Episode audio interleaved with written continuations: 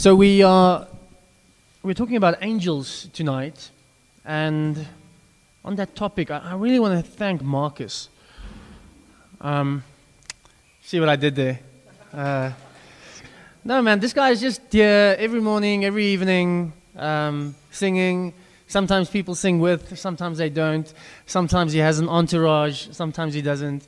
Um, but he's he's just here, and I've got it on good authority. It is not to get away from daddy duties. It is because he is actually passionate um, about this. So thanks, Marcus. And and actually, there are just a lot of things that's happening organically. So, uh, for example, uh, Philip and Richard and Georg on Saturday, they started with the jungle gym outside. Um, something that I know, Ivan, you're very excited about, uh, for the jungle gym to be sorted out. And on, on I think, Saturday coming, Francine and them are organizing, I don't know, something with the pallets and something with the garden, and I see people are volunteering, and that's exciting, and that is what church is about, doing stupid stuff, doing it together, and uh, um, even, I mean, it's funny, because, I mean, Philip and them, they are engineers, and now they're building a little jungle gym, yeah, in their free time on a Saturday. Uh, But it's very difficult for the for the parents with toddlers to listen in the morning. So that's a gift that they can give. So um, it's it's very encouraging. So hey, we we're finished with this Angels and Demons series, and I am so relieved. Um, I'll tell you why, because look, there's a fine line between being under attack from the devil and stupidity. And I'm not always sure where that line is. But this morning, I came here, I was supposed to do this talk, and I opened my notebook, and there was just nothing, no notes. And then I realized my lovely wife bought me a few of these notebooks, and they all looked the same. I took the wrong one. And uh, tonight, I brought some notes with. So you guys picked the right uh, service, uh, by the way. But... But yeah, so, so so look, we've we've we've looked at some of the uh, some of these spiritual beings, and we've acknowledged that to to many of our minds, to many of our, uh, if if you think of our experience, it doesn't necessarily correlate to that. But but the Bible teaches that there is this rich spiritual realm that exists alongside our world, and that it interacts on various levels. So we spoke about principalities and powers last week, and, and, and, and what we said, we're not going to go into detail, is basically that when, when we see evil at work through empire, through country, through, um, you know, fill in the blank, then more often than not, there is an evil force, an evil personal force behind it. And to many, that seems like a stretch, but that's very much part of the biblical worldview. And, and as we are approaching Easter, Jesus thought, um, and the New Testament is very excited about the fact that his death on the cross and his resurrection is a major victory over these evil forces. And this evening, we're talking about angels. And I find it very difficult to believe in angels. I, I, I confessed it to some of you, but I find it easier to believe in demons than in angels. Now, maybe I'm just super cynical, but, but or, or maybe the caricature of an angel is just of, you know, such, uh, um, I don't know, it's, it's, it's, it's so that it's difficult for me to believe in it. And often, yeah, at Dialogue, we've tried to make it easy, you know, for a lot of skeptics, and maybe you fit into that category, to make it easy for you guys to, to, to not um, necessarily be offended by the message, and uh, to, to basically say, look, you can, you can have your life. I just want to introduce God and Jesus to you today, and you're going to see that, that is, um, that's going to make your life better. But, but that is not doing justice to the gospel. The gospel is a whole different worldview. And it's not just believing or disbelieving in God. It is believing and disbelieving in a weird and strange realm. And the Bible is super strange, guys. And if you believe in the Bible, you are super weird. We, we need to acknowledge that. It is, um, it is weird, and it is wonderful, and it is something that we need to embrace. As um, theologian Stanley Hauerwas says, that we need to give our skeptic friends a lot to not believe in. In other words, we must share all of this. This is the biblical worldview. It's not just God that you are not believing in, it's all of these various things. Anyways, angels. Now, there's not a lot that we can say about angels, not a lot that we know about angels. And it's very difficult to make a sermon of angels, but, but here we go. They exist, all right? Angels exist. There are about two hundred ninety-eight references to angels in the Bible. And that's a theological argument. In other words, the Bible is very much committed to the idea that, um, that, that, that, that angels exist. Jesus made various references to angels. So he obviously thought that angels exist. Now here's the thing. If that makes you uncomfortable, that, that demons exist, that angels exist, good, good. It is, it is, it is a good thing if there's something in your faith that is uncomfortable, because it means that you are not making it up yourself. So if you read scripture and you find various doctrines or various ideas that are at odds with your worldview and you're uncomfortable, good. It means that you are not going to church as you would go to a cafeteria and you are building your own little pizza and say, God of love, I love that. Can I have that in the middle, please? Um, Jesus dying for us, sounds nice, all right. Can I have a little sprinkling of that? Um, uh, judgment, no, sorry, no judgment. I, I'm judgment intolerant, you know. Uh, uh, you, you, you cannot pick and choose your faith. It is revelation, and this is part of, of revelation. So there's such a thing as angels. That is the biblical argument. But I also think it's reasonable to believe in angels. Do you agree that there are many creatures between us as humans and rocks? Okay, so let's, let's, let's say rocks, and, and sorry if this is rock phobic, uh, but let's say rocks is pretty much as low as you get in terms of, of, of, of, of sentient life. Um, and then you've got everything in between, from dogs to cats to mosquitoes to, uh, you know, fill in the blank between us and, uh, and rocks. There are like millions of, maybe that's an exaggeration, I'm not even sure, species. Uh, between us and rocks. Now the gap between us and rocks, it, it's pretty far, but it's not as far as the gap between us and God. Now is it therefore so unthinkable that there would be a whole litany of, of creatures between us and God that he made in the spiritual realm? I think it's reasonable. It's reasonable that, that the, there's not just something like angels between us and God. Perhaps it's even more, and, and those of you who are into sci-fi, you know, welcome. The Bible is really something that you can embrace and just allow your mind to go. Don't preach it as gospel truth, but I, I think you are allowed to play with those ideas. All this, this, this spiritual beings between us and um, us and, and, and God. The other thing is, we can understand angels without seeing them.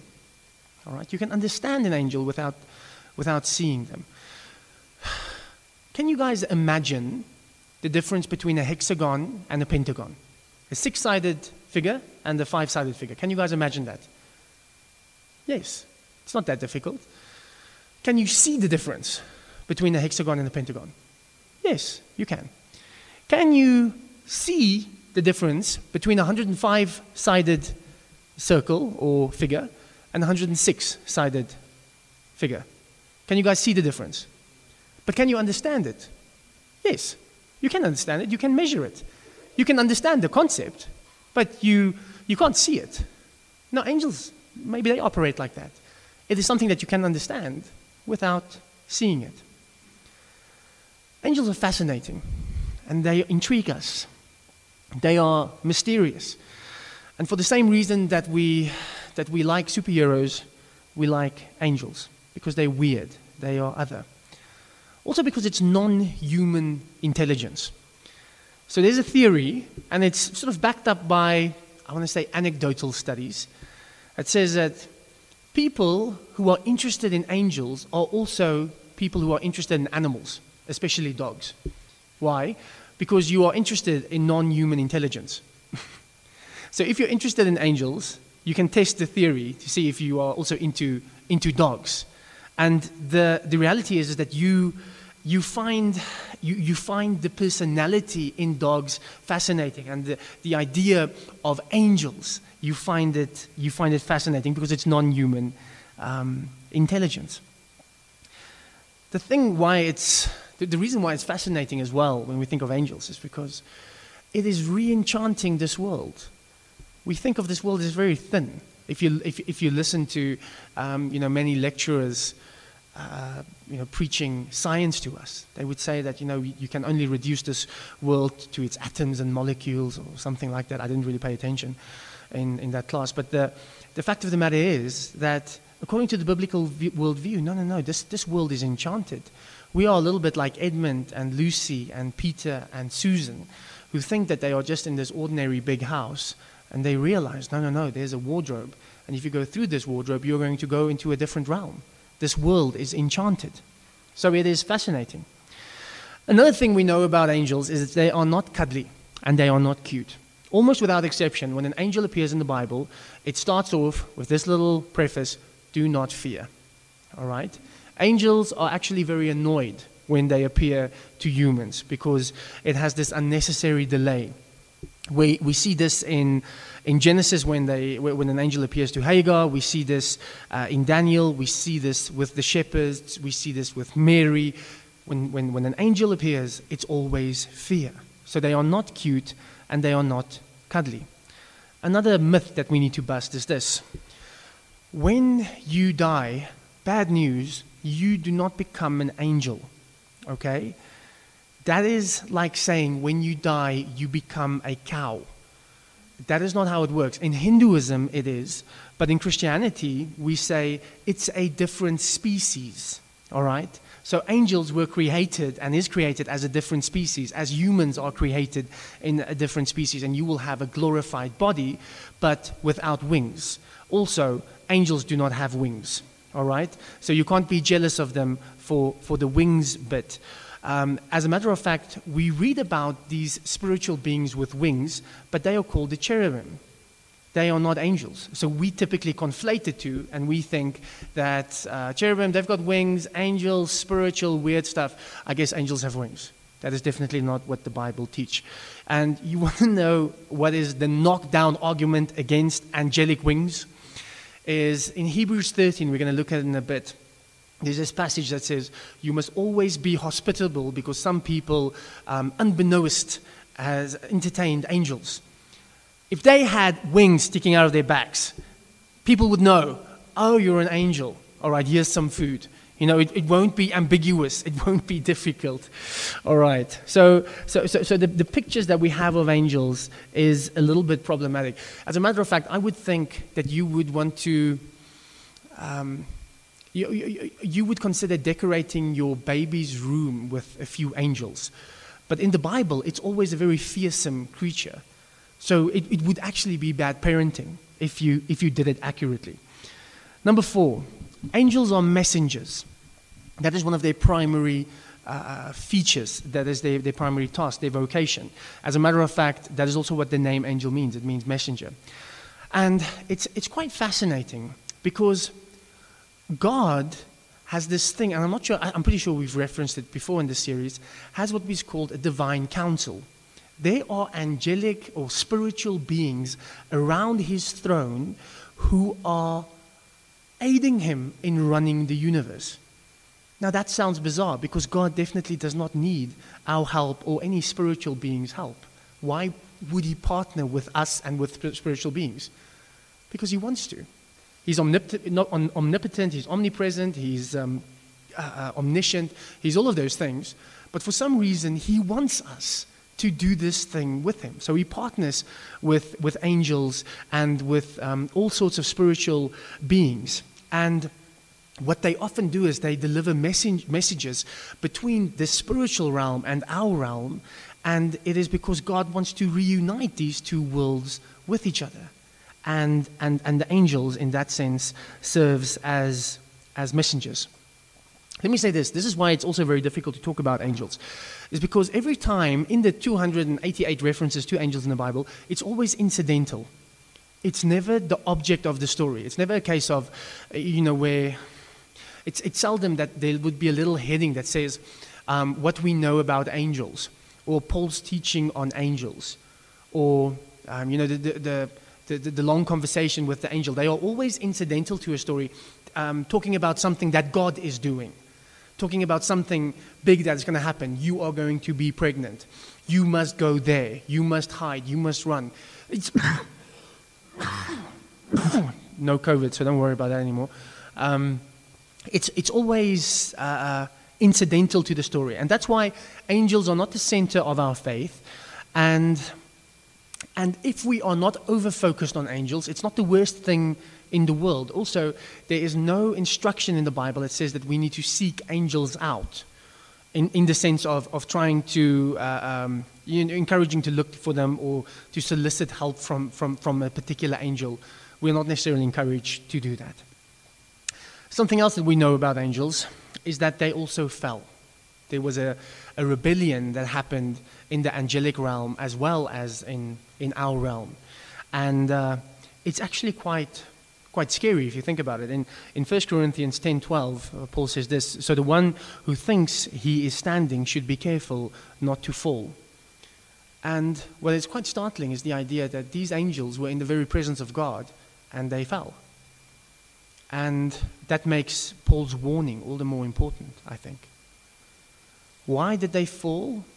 Angels are not tempted by lust or greed. They are not uh, material like us.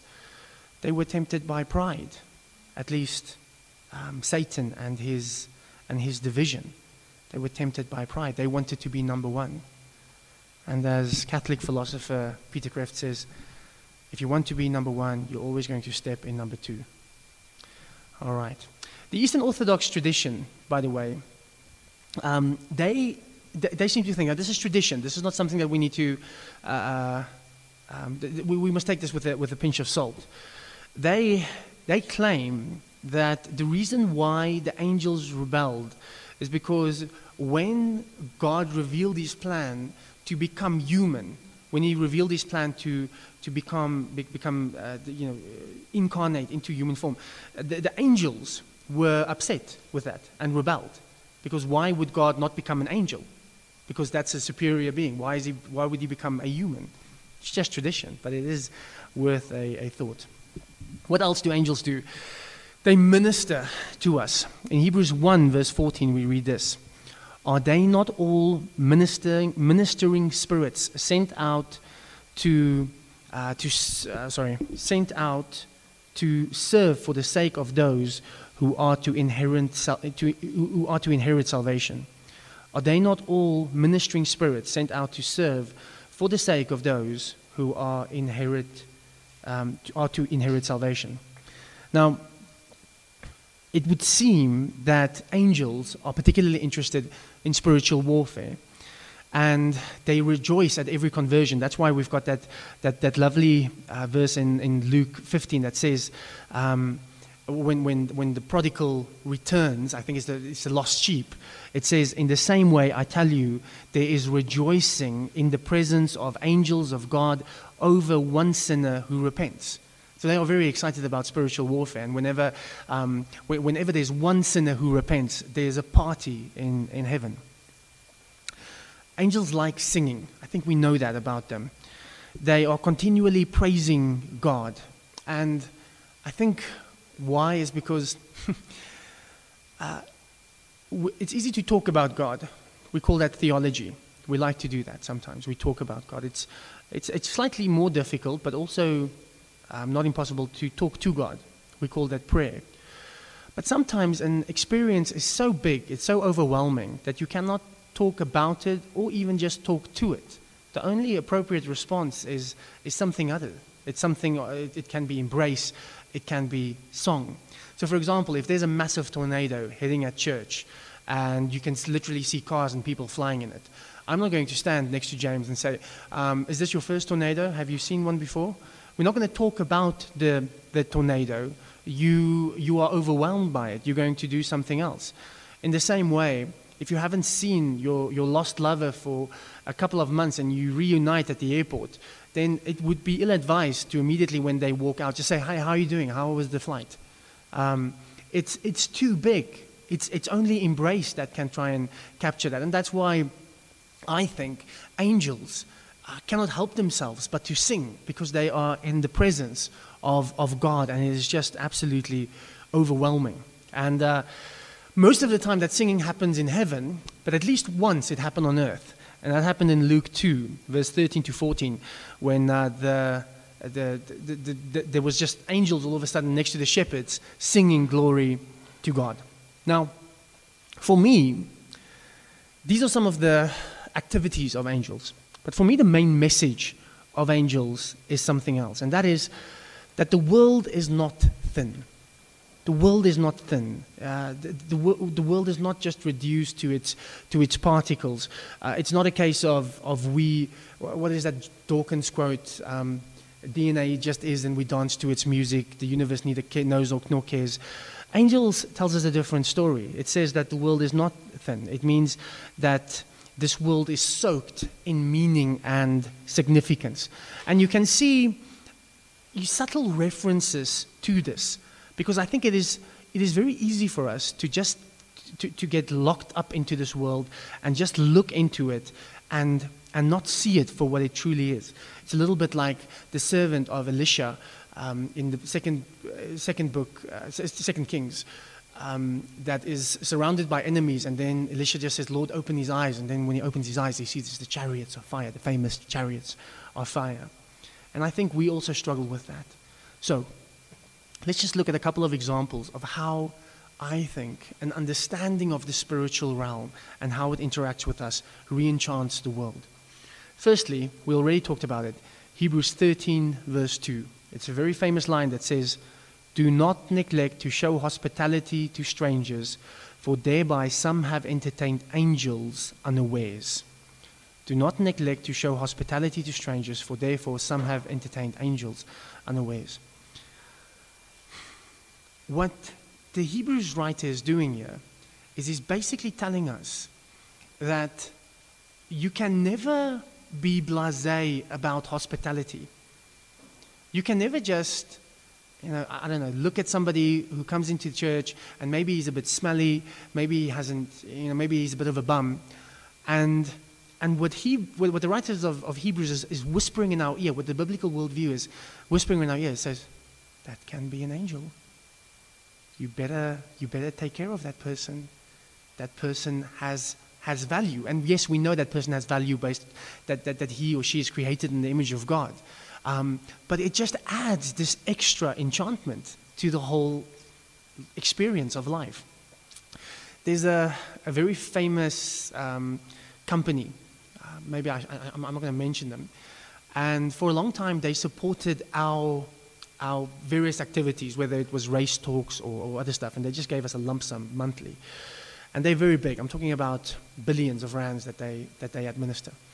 And I had a friend there, and he was sort of, I don't know, a C O O or M D or something, high up, but, but not as high as it goes. And I went to visit him, and he had this flashy apartment, not apartment, um, uh, office. And I went to visit him, and uh, I'm, I'm not necessarily that flashy fashion-wise, and I went there with my slops and, and sat, and they've got these comfortable chairs. I couldn't wait to visit him.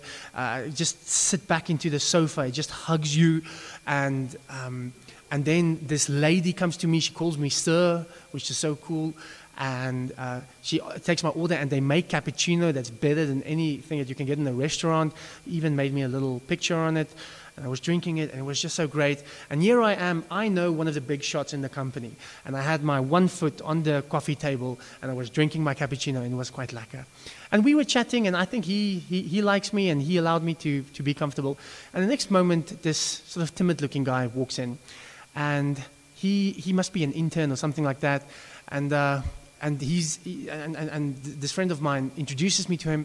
But I'm super comfortable. I, I really can't get up at this point. So I just give him this hand, this sort of high five. How you doing, man? Like a um, cool. Uh, so, so you also work here? Yeah. Okay, great. Like a, well, um, please tell the cappuccino lady that she's doing a great job, because it's, it's really like a. And he's like, nice. Okay. Yeah. Cool. Cool. Cool. Walks out, and um, and Gushay, I can see my friend. He's a little bit rattled, and he says, um, yeah, that's the C E O of the of the company. And all of a sudden, you know, I'm, I'm very, I'm just aware of the stains on my shirt, uh, aware of my slops. I, I sit up straight and I'm like, oh man, I really butchered that, didn't I? Um, because this guy's giving us money. He's giving us a lot of money. Um, and he's, he's running this, this multi-billion, um, you know, rand company. And here I am, and I am just, you know, I, I'm, I'm sort of, I, I'm, I, I, I can't look at him and think, and this guy is, is very important, because he really didn't look super important. So I remained seated. Now, as silly as that is, I think there's there's something of that that the Bible wishes us to see in all of life. That it doesn't matter who walks in. Forget about a stupid South African C E O. Um, it could be an angel. It could be a spiritual being. It could be somebody who stands in the presence of God. And you ought to show hospitality. Can you see how that just ups the ante when it comes to hospitality? Can you see how that just makes um, life just a little bit more interesting? Secondly, it seems like we are being watched.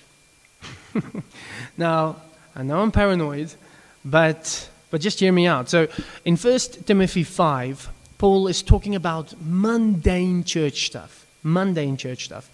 And then in verse twenty-one, he, I'm paraphrasing, but he's saying, look, f- first of all, he says, um, look, you guys, you shouldn't have lazy people just milking the church, but be careful of that. You shouldn't do this, you shouldn't do that. You must pay people who do that. Um, very domestic type stuff that he's dealing with. And then he just drops this, ver- this verse twenty-one, he says, um, you are doing church in the presence of angels. Doing church in the presence of angels. Now, it's it's very difficult for us to think of Of, of what we do here as in the presence of angels. Maybe if we had a very nice Catholic cathedral, it would have been a little bit easier. But as things stand, we've got lovely flags. Um, and uh, we, uh, we, we, we're here, and it's about setting up coffee stations. It's about washing cups later. You have guys packing out chairs. Um, then you have people that are slightly annoying, who you know are not angels. They are not strangers to you. And it's not necessarily, necessarily somebody that you want to spend a lot of time with. Um, And and yet you do, you try and interact with them um, a little bit. And you don't think that this is something that angels are looking into. But it would appear that we have we have an audience of, of sorts. Something else that I that, that, that, that is quite bizarre is that we cannot write people off. We cannot give up on people, and we cannot write... Um, We cannot write people off. But before, before I go there, maybe let me just say this thing in terms of we are being watched. Uh, I, I've jogged before in my life, I promise. And uh, especially when I used to jog back home in a, in a small town, I would jog, and I'm not a fast jogger, so I've got a very slow pace, all right? I just do something and I feel a little bit better about myself. And I jog, but then every now and then, I see another jogger approaching. And then I pull in my tummy and I pick up my pace, all right? Because I can see, they see me, especially if it's a girl and it looks like she's a little bit quicker than me, or like there's better posture, and all of a sudden my posture just changes and I, I just look a little bit more um, assertive and, uh, uh, yeah, four kilometers an hour, how's it, okay? And then as soon as she's passed me, like one hundred, one hundred fifty meters, oh, there we go. This is, this is where I'm home. And... The, the reality is that my posture changes, everything changes when I know that I'm being watched, all right? It, it, it used to work also when a car drove past me, but in the city it doesn't work, so I've, I've just sort of given up on that. But uh, the, the point is, if we know that we are, we are being watched, then, and this world is just somewhat more enchanted, then all of a sudden our posture changes. Then the way we are supposed to do church is supposed to change. Are you guys with me? Do you guys understand at least this, this concept? All right. The, the third point that I think is quite important is we cannot give up on people, and we cannot, we cannot sideline people. There is this bizarre line that magically appeared into Bibles just this week. It, did, it, it didn't, it wasn't in... Uh, in any Bible translation up until this point. Um, and then this week I read it for the first time. In Matthew eighteen, verse ten. So it looks like Jesus is teaching them that very famous story about who's the greatest, and then he calls a child and he says, um, anyone who hinders him, you know, will it, it will be better for him, uh, you know, to have that, uh, you know, the millstone around his neck, et cetera, et cetera. And then it goes on about temptations and sin. And then he says in verse ten, see that you do not despise one of these little ones, for I tell you that in heaven their angels always see the face of my Father who is in heaven. What? See that you do not despise one of these little ones, for I tell you that in heaven their angels always see the face of my Father who is in heaven. By the way, Catholics, uh, mainly because they, they base a lot of their, their theology on Thomas Aquinas, Uh, is convinced that we all have guardian angels, and they use this passage as proof text for that. And I can see how they can get there. Whether it's a guardian angel or not, what I can tell you is that it seems pretty obvious to me that irrespective of how these disciples treat lost sheep or people who are astray, maybe they are not, um, they are new believers, maybe uh, they, they, they are struggling to keep up with, with everything that is holy, whatever the case may be, Uh, I, I think it's clear that Jesus is saying, you, you, you cannot just write these people off. You cannot just be dismissive to them. Don't you know that they have representation in heaven? That is quite startling, is it not? I mean, it's easy for us to want to write somebody off, but it seems like, like, like, like every person has spiritual representation. It is quite, it is quite bizarre. Then, there's this, this, this passage in, in First Corinthians six where believers are fighting each other in church. And, I mean, Corinth was a bit of a mess. And uh, this is what Paul is saying. When you have grievances against one another, this is First Corinthians six, verse one to three. And by the way, my apologies. There's, there's no, like, one passage that you can really do a, a, a sermon on, on angels. So we are a little bit all over the place.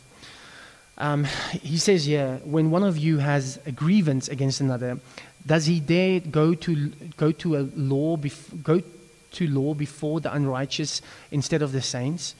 Or do you not know that the saints will judge the world?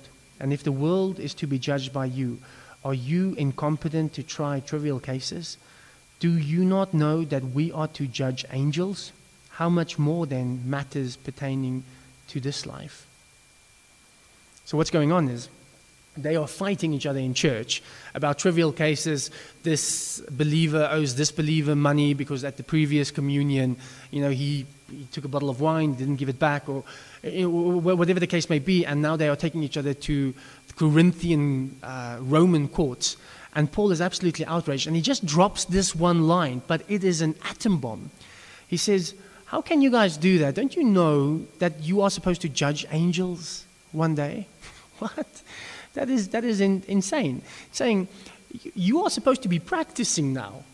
You are supposed to be people who can you can steward what has been given to you, who can sort out petty conflict, because what awaits you in the in, in the world hereafter, and, and what I mean by that is when heaven and earth meet, is going to be massive. You are going to be in charge of angels, angels, by the way, that are significantly more, that are superior to us in, in almost every shape and form. You will, you will judge them. I think the only way how that can make sense, uh, that, that that humans will will be in charge of whole cities. I mean, uh, that that happens right now. That that believers will be in charge of, of whole cities and in, in charge of uh, um, angels and whatnot, is if it's a little bit like Lord of the Rings. And I think you can trust the hobbits to rule the elves because they know they suck, um, and they, you know, they, they they can you know pitch up with their hairy feet. Okay, what do you think? Okay, maybe you guys should go that direction. I don't know. You can rule it because you're going to come from a place of humility, and um, there, there's no way that you cannot be humble if you're a human in the face of an angel. But don't write that down. That is uh, that that is for free. So the, the fact of the matter is, it seems like our destiny is this bizarre, enchanted um, uh, future, and it must have a huge effect on how we operate right now. We cannot continue the way we are continuing if that is our future. The last thing that, that we need to say is this, that we, we need angels to know who we are in the same way that we need animals. You see, humans are, uh, we're interesting in this in the sense that we are a hybrid of sorts. We are the smartest animal and the stupidest angel. We are the highest body but the lowest mind. So we are a hybrid between the spiritual world and the physical world. We are both spiritual and physical. And we must be careful of two opposite dangers. The one is animalism. Animalism is if we think we are just animals, and our sexual and our, our greed and all of our appetites, it's just natural and we must just obey it. That would be animalism. Angelism is this idea that uh, that one can loosely base on, on Platonism, which is that we need to escape this world and everything that is bad is physical, and one day in the spiritual realm everything will be okay. But we need to be reminded of the fact that we've got this incredible calling in the Bible, that heaven and earth that was split apart in, in the Garden of Eden when, when sin came in, that we are part of this team that is supposed to reunite heaven and earth. In other words, the physical and the spiritual is supposed to overlap and unite. There is supposed to be a marriage between the two. And that's what Revelations is all about. It's very excited about heaven and earth coming together. That's why in the Lord's Prayer, we do not pray, um, our Father who art in heaven, let us go to thy kingdom. We pray, let thy kingdom come. So, so that world must come down here. We must not disappear up there, all right? And for the longest time, humans were stuck as animals down here, and we behaved as such. But Jesus came as a hybrid, as the ultimate hybrid, because not only is he this a spiritual being, he is the creator of spiritual beings. He is the creator of the spiritual realm, and he exists there, and he enters our world. But he doesn't enter our world as an angel would, disguised as a human. He becomes fully human. Like, I'm not sure, I've, I've been at least at one birth, and it's messy. You know, it is, there's, there's nothing romantic about it, and it's not at all like in Friends. Uh, it, it, it's totally different. Uh, it, it's, and, and, and what we, what we learn is that, that the God of the universe chose that demeaning entrance into this world. And then he was raised and he experienced everything that we experienced. And somehow, through his death and resurrection, he marries these two worlds, the spiritual world and the physical world. And it is the beginning of this great movement. And we who belong to God are considered part of this new humanity. And one day, when um, with, with, with the final resurrection from the dead, we will have our glorified bodies, and, um, and heaven and earth will finally meet in this great procession. And it would be, it will be super, super exciting. The fact of the matter is, friends, that already now we can start to bring those two worlds together. We can bring the spiritual world down here. And it's not by, you know, having large amounts of olive oil or or water from the Bap- from the Jordan River or, or something like that. It is by practicing the life of Jesus. It is, for example, showing hospitality. It is not giving up on people. It is being a model to the world how we should deal with our differences in a community like this. Because we've got this massive audience. It is super, it's of super importance what we are doing here. And through this, you see this marriage between heaven and earth.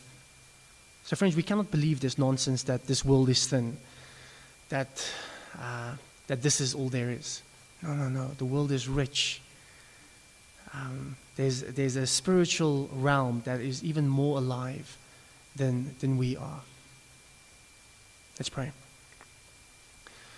Lord Jesus, we we want to thank you that you, uh, even though there was this rebellion, rebellion among angels, rebellion among humans, that, that you did not give up on this great marriage between heaven and earth. Ah, Lord, we, we want to thank you that, that ultimately we are not we are not caught in this closed world in which uh, in which this is all there is and nobody is watching. We are not at the mercy of nihilism, but that this world is very meaningful and rich, and that there's this spiritual dimension that if we had eyes to see, we would shiver. Help us to see these things, Lord. Help us to be reminded of it.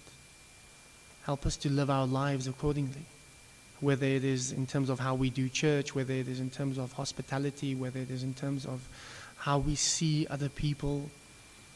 Whatever the case may be, Lord, I pray that we will have a sense of an enchanted universe around us, that we would live in the enchanted universe of the Bible and not in the mundane universe of our daily newspapers. Lord, I pray that we will, in our lives and as a community, also bring a little bit of what is up there, down here. And we can only do it, Lord, because you started this great movement by becoming the by becoming this bridge between the spiritual realm and humanity, that that chasm that that was created because of our sin and the fall. I thank you that you are incorporating us into this great project of uniting the two. Help us to be reminded of that, Lord, and to have a real sense of vocation and purpose. In Jesus' name we pray. Amen.